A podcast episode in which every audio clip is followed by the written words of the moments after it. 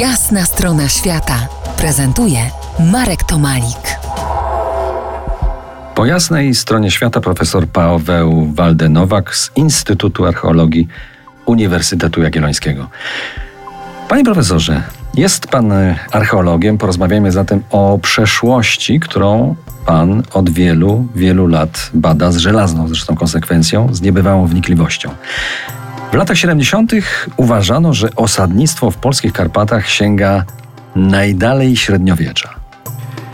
Owszem, tak, tak było. Yy, uważano tak długo, właściwie od początku yy, ubiegłego wieku, w latach wczesnych, 910-911, pojawiały się głosy historyków, tu można profesora Kutrzeba też przywołać. Mówiono o nieprzebytej Puszczy Karpackiej, o Silva e, Nigra, e, Silva Magna i tak dalej. To miał być obszar e, pokonywany głównie przez kupców, ewentualnie penetrowany przez zbiegów. O wcześniejszym osadnictwie w zasadzie nie myślano. W swoich pracach naukowych przedstawił Pan dowody na wczesne osadnictwo w polskich Karpatach, przesuwając jego początki, uwaga, o 100 tysięcy lat wstecz. Przeciętny człowiek ma problemy w poruszaniu się w horyzoncie czasowym rzędu 100 lat, a co dopiero 100 tysięcy lat. Jak to rozumieć? No cóż, no bardzo wprost. No 100 tysięcy to jest 100 tysięcy.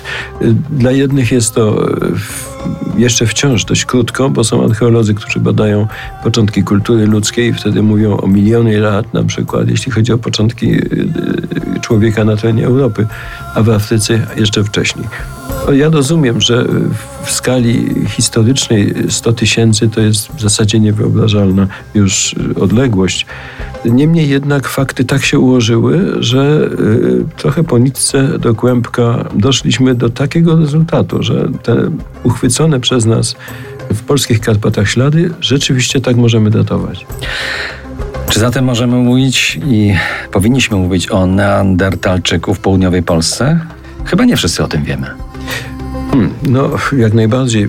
Tak czy inaczej, czy kto wie, to wie, że Neandertalczycy żyli w Polsce. Mamy na to wiele, wiele dowodów.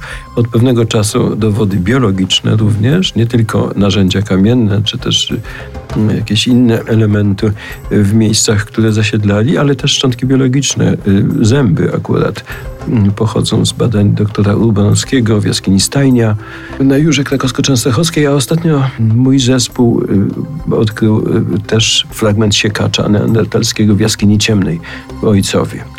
Za kilkanaście minut wrócimy do rozmowy o naszych praprzodkach. Zostańcie z nami po jasnej stronie świata. To jest jasna strona świata w RMS Classic.